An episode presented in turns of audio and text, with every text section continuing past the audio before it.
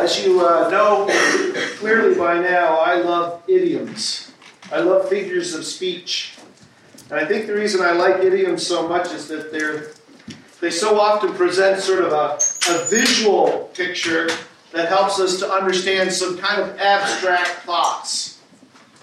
And so, uh, as I read this week's text from Acts chapter 14, 1 to 7, an idiom popped into my mind that I think is appropriate.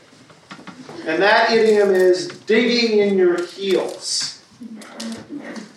Now, when I think of digging in my heels, I think of the old uh, country picnic game called Tug of War, where people dig in their heels. They dig in their heels to resist change. They dig in their heels to resist being pulled to one side. And actually, they dig in their heels to try to draw people over to themselves. The opposite of digging in your heels is not an idiom that I'm aware of, but it's a word. It's agility. Agility. The gentleman on the right side is showing agility, which is the ability to quickly change directions, to be able to react quickly, to move effectively. I believe that as Christians, we are called to a life of spiritual agility. We are not called to a life of digging in our heels. As Paul and Barnabas made their way around the Roman Empire, preaching the good news of Jesus Christ, they met with some stiff opposition. Usually it came from the religious elite, the Jewish leadership. Who were viscerally opposed to change. And so they encountered this again now in a place called Iconium. They've left the city in Antioch where they met opposition, and now they're on to another town called Iconium. I read in Acts 14 1 to 7 these words. At Iconium, Paul and Barnabas went as usual into the Jewish synagogue. There they spoke so effectively that a great number of Jews and Greeks believed. But the Jews who refused to believe stirred up the other Gentiles and poisoned their minds against the brothers. So Paul and Barnabas spent considerable time there, speaking boldly for the Lord, who confirmed the message of his grace by enabling them to perform signs and wonders. So we have here, in this instance, Jewish leaders who were presented with such a powerful message of the gospel that many people came to put their faith in Jesus Christ as the long awaited Messiah, as the one who would come and be the Lamb who took away the sins, their sins, the sins of the world. Here they are. They're presented with this incredible truth. But there were some who just dug in their heels. Even though they were presented with such an incredible presentation of the gospel, which was coupled in this case with signs and wonders or supernatural stuff. They still they dug in their heels. And they pulled with all their might to try to drag others to their side of being enemies of the gospel, of being on the wrong side of history. In verse 4, we continue reading. The people of the city were divided, some with the Jews, others with the apostles. There was a plot afoot among them, both Jews and Gentiles, together with their leaders, to mistreat them and stone them. But they found out about it, that's Paul and Barnabas, and fled to the Lycaonian cities of Lystra and Derbe, and to the surrounding country, where they continued to preach the gospel. So vehement was their opposition, these Jewish leaders and their Gentile friends, that they were willing to even torture and kill Paul and Barnabas, stone them to death. Now that is digging in your heels.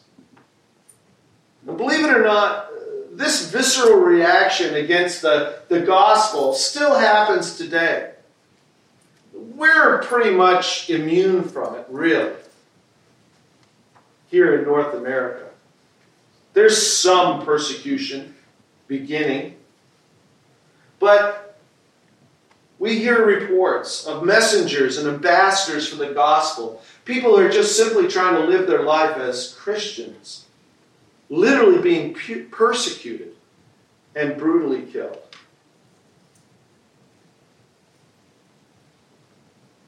But this really is not the focus of my message this morning. Instead, I want to refer to this phenomenon of resistance, of digging in one's heels, at a much more accessible level. I want to bring it home. Because there is a persistent spirit within the church among certain individuals who have dug in their heels to the good news of Jesus Christ and to the gospel. And you heard me right. I said within the church. And I, and I want to call out that spirit today. Because I want to suggest to you that as followers of Jesus Christ, we are called to a life that requires us not to dig our heels in, but to be spiritually agile, to spiritual agility.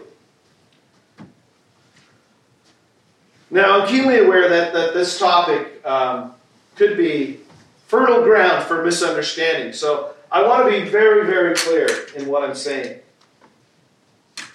Spiritual agility, as I think of it, is this it, it is not, first of all, embracing a changing orthodoxy. What do I mean by that? It is not embracing a changing orthodoxy. We use, I use that term orthodoxy because it's just a really good word to sum up all that is essential to what we believe as Christians. Orthodoxy just simply means that which we hold to be bedrock truth. Things like Scripture, which we believe is inerrant, has no flaws, is perfect, and is inspired by God. That is part of our orthodoxy, right? So when we talk about orthodoxy, we're just talking about the fundamental things that we believe.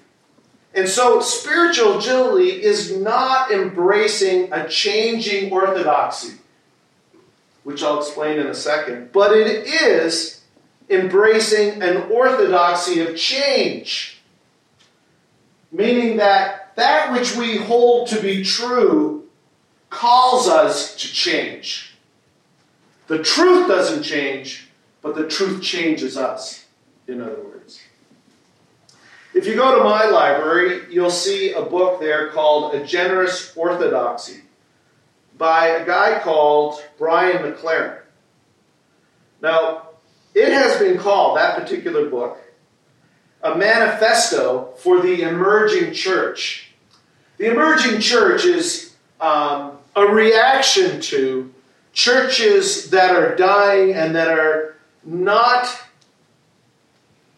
seeking to be effective in the culture, the postmodern culture of our day. The exact title I love A Generous Orthodoxy. Why I am a missional, evangelical, post Protestant, liberal, conservative, mystical, poetical, poetic, biblical, charismatic, contemplative, fundamentalist, Calvinist, Anabaptist, Anglican, Methodist, Catholic, Green, inter- incarnational, depressed yet hopeful, emergent, unfinished Christian. That's the title. And as someone who's concerned that in the West, Christianity is becoming marginalized because it is becoming irrelevant, I was drawn to this book.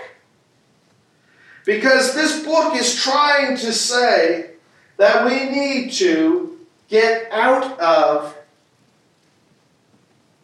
a certain way of doing things so that we can be more effective.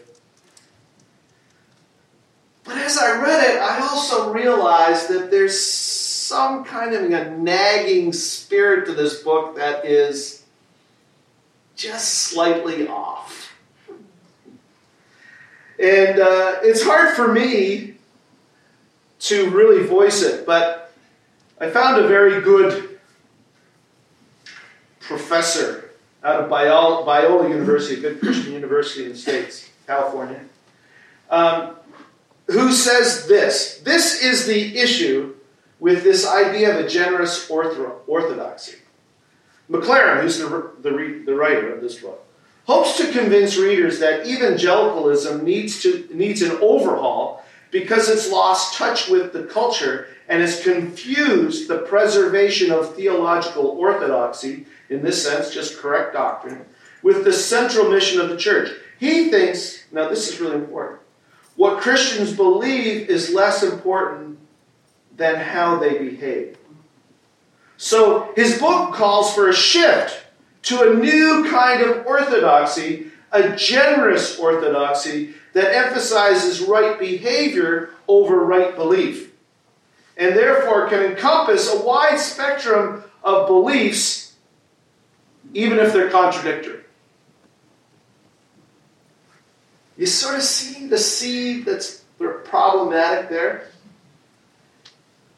He's calling for a change in what we believe so that we could be relevant in the culture in which we live. And when I say we need to be spiritual, spiritually agile, we need spiritual agility. That Scripture calls us to be people that are willing to move and react and change. I'm not talking about embracing a changing orthodoxy. It is, however, spiritual agility, that is, is embracing an orthodoxy of change. You see, our orthodoxy, what we believe, is a call to change. It's progressive and requires spiritual agility to constantly be ready to grow, to develop, to respect, to uh, sorry, to respond to the Spirit's leading and prompting. There's two ways that I think that the Holy Spirit moves us and calls us to agility, calls us to being willing to change instead of just digging in our heels. One is deepening our understanding. Truth doesn't change, but what we are capable of understanding does change. My, my, I got a lot of smart people in my family. Unfortunately, I'm not one of them. But I got some real smart folks, and I have a brother-in-law who is, in my estimation, brilliant. Um, and, and as he studied philosophy, he said something to me which is, you know, it's, it's pretty widely held feeling, I think. And that is that the, the more you know, the more you understand you don't know. Right? The, the deeper you get into things, the more you appreciate what you don't know. All right? And, and this is the same with truth. Jesus said to his disciples, I got to get out of here because you need to have the Spirit leading you into truth. Is that interesting? I need to leave so that I can send the Holy Spirit to you, and the Holy Spirit is going to lead you into truth. He says, I have much more to say to you, more than you can now bear. But when He, the Spirit of truth, comes, He will guide you into all truth.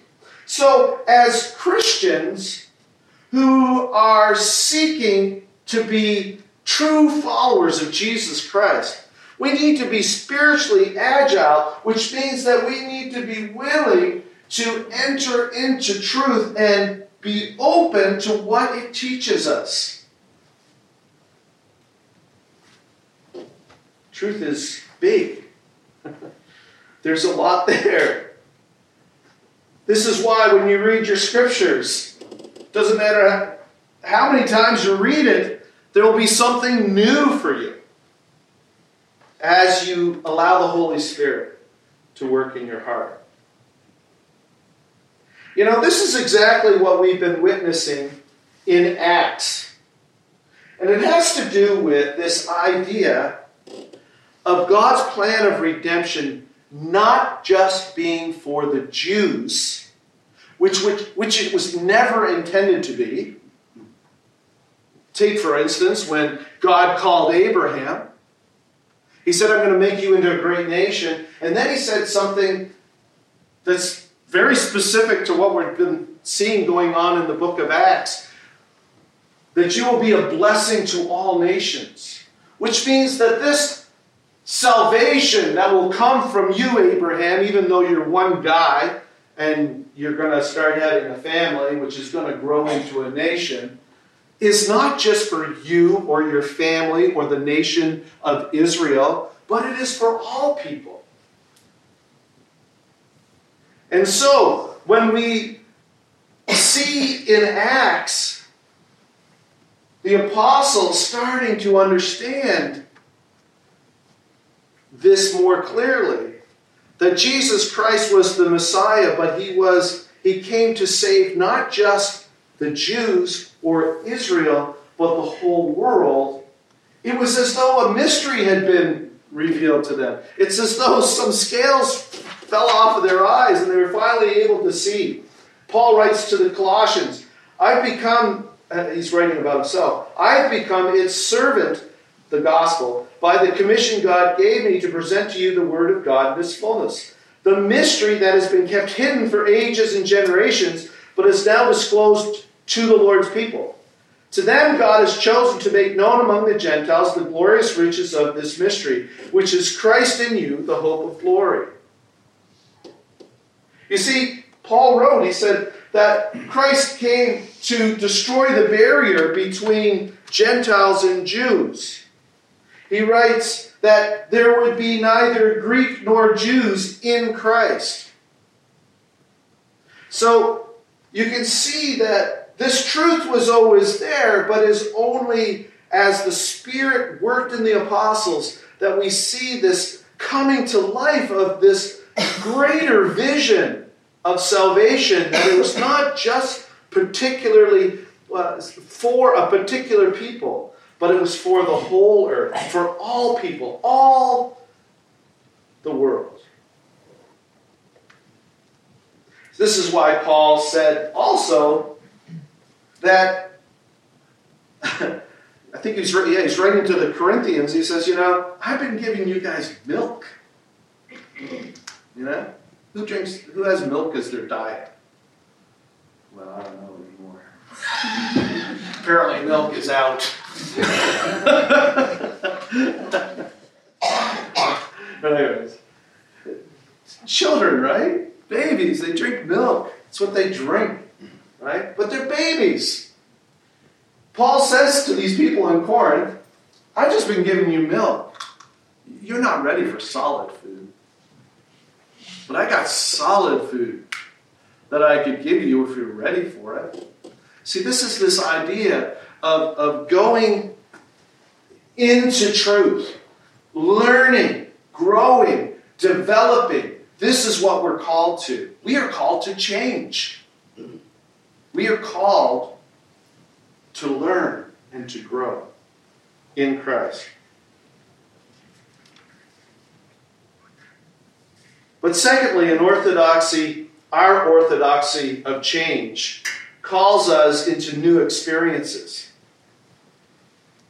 We read in Galatians 5 Since we live by the Spirit, let us keep in step with the Spirit. Well, what does it mean to keep in step with the Spirit? other than it means that we need to move upon the prompting of the Holy Spirit. That the Holy Spirit will prompt us if we are willing to be spiritually agile. But if we've dug in our heels and we don't do that, then uh, we are not going to experience what the Holy Spirit has for us to experience. Do you remember the account of Peter and the God, uh, his God ordained encounter with Cornelius, a Gentile? It was all orchestrated by the Spirit. In Acts 10, if you remember, we read, while Peter was still thinking about the vision, the Spirit said to him, Simon, three men are looking for you, so get up and go downstairs. Do not hesitate to go with them, for I have sent them. Oh, that's just Bible times. We can't expect to experience God in that way. God doesn't direct us. The Holy Spirit doesn't, you know, kind of prompt us to do things. That's just for the holy people in the Bible. Well, that's not true. we need to keep in step with the Spirit. We need to be willing to be spiritually agile and move with the Spirit as the Spirit directs. It's not just meant for the Bible times. The Holy Spirit's job, one of them, is to lead us and direct us as we should go. So, we are called to be spiritually agile in that we are called to grow in our understanding and we are to be willing to be prompted and moved by the Holy Spirit to do things. This requires spiritual agility. It is the opposite of spiritual dug in my heels. The guy that I want to use as the classic example of dug in my heels is the guy called Jonah. He's classic. Even after God forced him to fulfill his mission, which was to go and uh, tell the people of Nineveh, a pagan city in a pagan country, enemies of the Jews. Even after God forced him to do this, he pouted and kicked and screamed because he knew God was compassionate. Yeah. He hated the Ninevites, not God. Jonah. He hated them. And he didn't want to go on a mercy mission for a loving God. He dug in his heels. He says, Isn't this what I said? When I was still at home? This is what I tried to forestall by fleeing. He's talking to God. this is what I tried to forestall by fleeing to Tarshish. I know that you are gracious and compassionate God, slow to anger and abounding in love, a God who relents from sending calamity. Now, Lord, it's better that I die. Dug in his heels. The Ninevites are scum. And I don't care what God says. Even if he sends, sends me on this mission of mercy, I'll do it just because I don't have any chance and I don't want to be eaten by a whale again. I'll do it, but I'm not going to be happy about it. He's a classic example. You'd rather die than be moved to be compassionate. So, my question for you this morning is Have you dug in your heels? Or are you developing spiritual agility? I've observed over my many years, I can say that now. Not a lot of joy in that. that there is within each of, us, each of us, I believe, a kind of this default condition that we, we, want to establish a solid framework out of which we respond to our world or react with our world. Uh, it's a framework that we build over time and, and we filter all of our experiences, our observations, and our reactions through this consistent filter. We resist anything that seeks to upend our framework. We become entrenched and the security of that fortress that we've built around us is stabilizing, we dig in our heels. It's human nature. We have to be able to interpret our world. And so we build a framework from which we can interpret our world. Have you ever thought about this? And this is why camp ministry is so important. This is why uh, children's ministry is so important. Children have yet to build their fortress, and they are willing to accept the gospel of Jesus Christ. But the older we get, to accept the truth of the gospel becomes almost a betrayal of who we are. And therefore, it's extremely hard for people to come to faith in Jesus Christ the older we get. Just look at the politics south of the border. Ooh, dangerous territory. Here we go. Look at the politics south of the border. This idea of bipartisanship has become unachievable because both parties down there have dug in.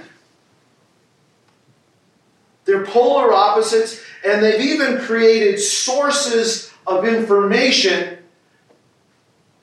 or truth that support their frameworks. And then consequently, they call the other news fake news. But they both call each, other's news fake news.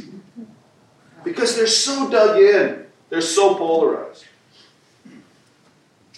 Many people who identify as Christians go to church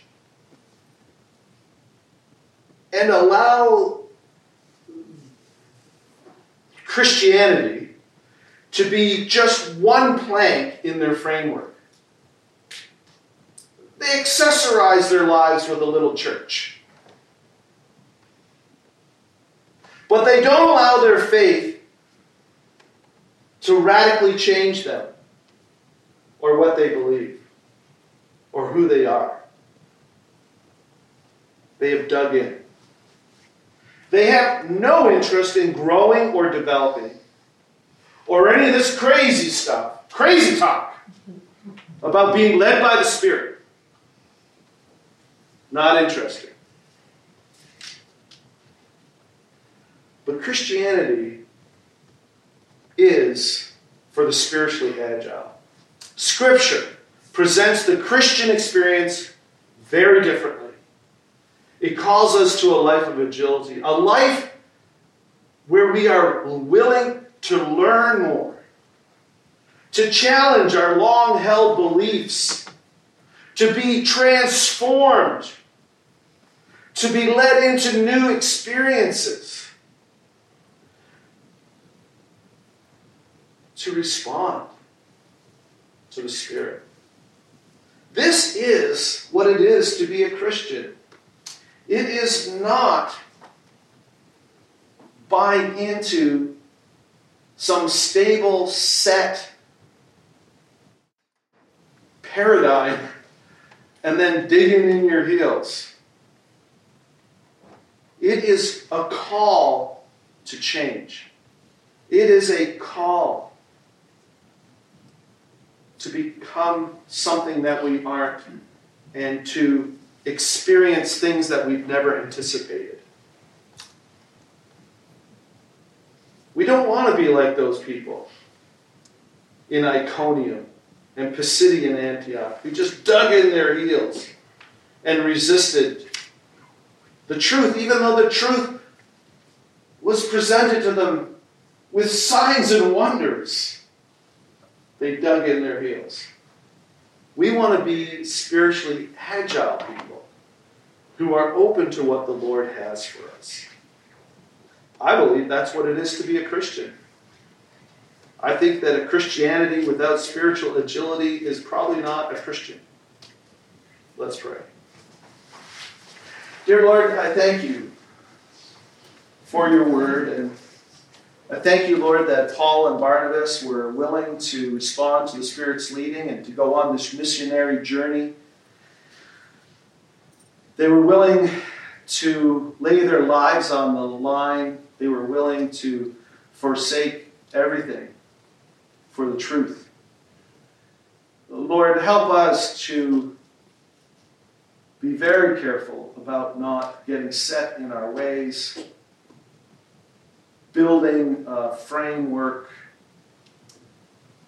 out of which we see our world and react in our world, a framework of our own construction. Help us, Lord Jesus, to embrace the change that you have for us. Help those of us who are bitter to become people who love. Us. Help us who are afraid of change to embrace change. Help us to be more like you. In Jesus' name we pray. Amen. God bless you all. Have a great day.